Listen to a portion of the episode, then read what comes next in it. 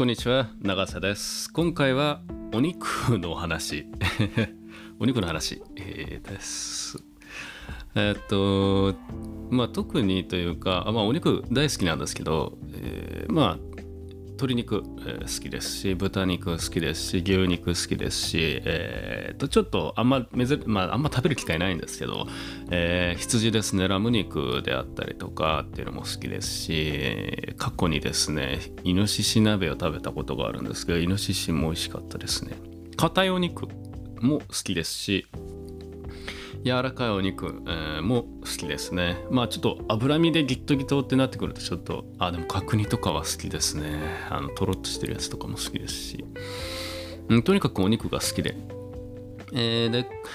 今日もですねお肉を買ってきたのでちょっとその話をしようかと思ってたんですけど、えー、私のお家の近くのスーパーででですね牛のミスジのステーキ肉っていうのがよく、えー、売られてるんですけどこれがですねよく売れ残ってるので、えー、例えば、えー、ちょっと値引きされてたり、えーと、私がちょっと行くのが夜とかになると、まあ、値引きされてたりとかしてああミスジのお肉がまた値引きされて並んでるなと思って、えー、ちょっと買って帰ったりとかするんですけど、うん、もしかしたら調理しにくいのかもしれないですね。あのミスジってなんかちょっといいお肉だと違うのかもしれないですけどちょっとまあ筋が要は入ってるんですねお肉に、えー、普通の赤身のステーキではあるんですけどちょっと筋が、えー、と入ってたりとかして焼くとこうぐっと硬くなっちゃったりとかするんですね。その筋の部分であったりその筋周りのお肉の部分が、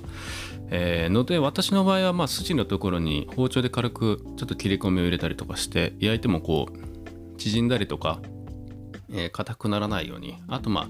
単純に火が通りやすいようにとかまあえー、と塩と塩コショウ振るんですけど、まあ、味が染み込みやすいようにとかあと、まあ、切りやすいようにですね、まあ、柔らかくなる柔らかい、えー、状態であったり切り込み入れることで切りやすくなるので、うん、そういうふうな工夫をして焼いているので比較的美味しく食べれているし、えー、個人的にも、えー、好きなんですけど、まあ、もっと美味しいステーキはいっぱいあるしそっちの方が好きなんですけど何ですかねその、えー、ワインとかでもこう例えば何か記念日に飲むワインとかと多分えー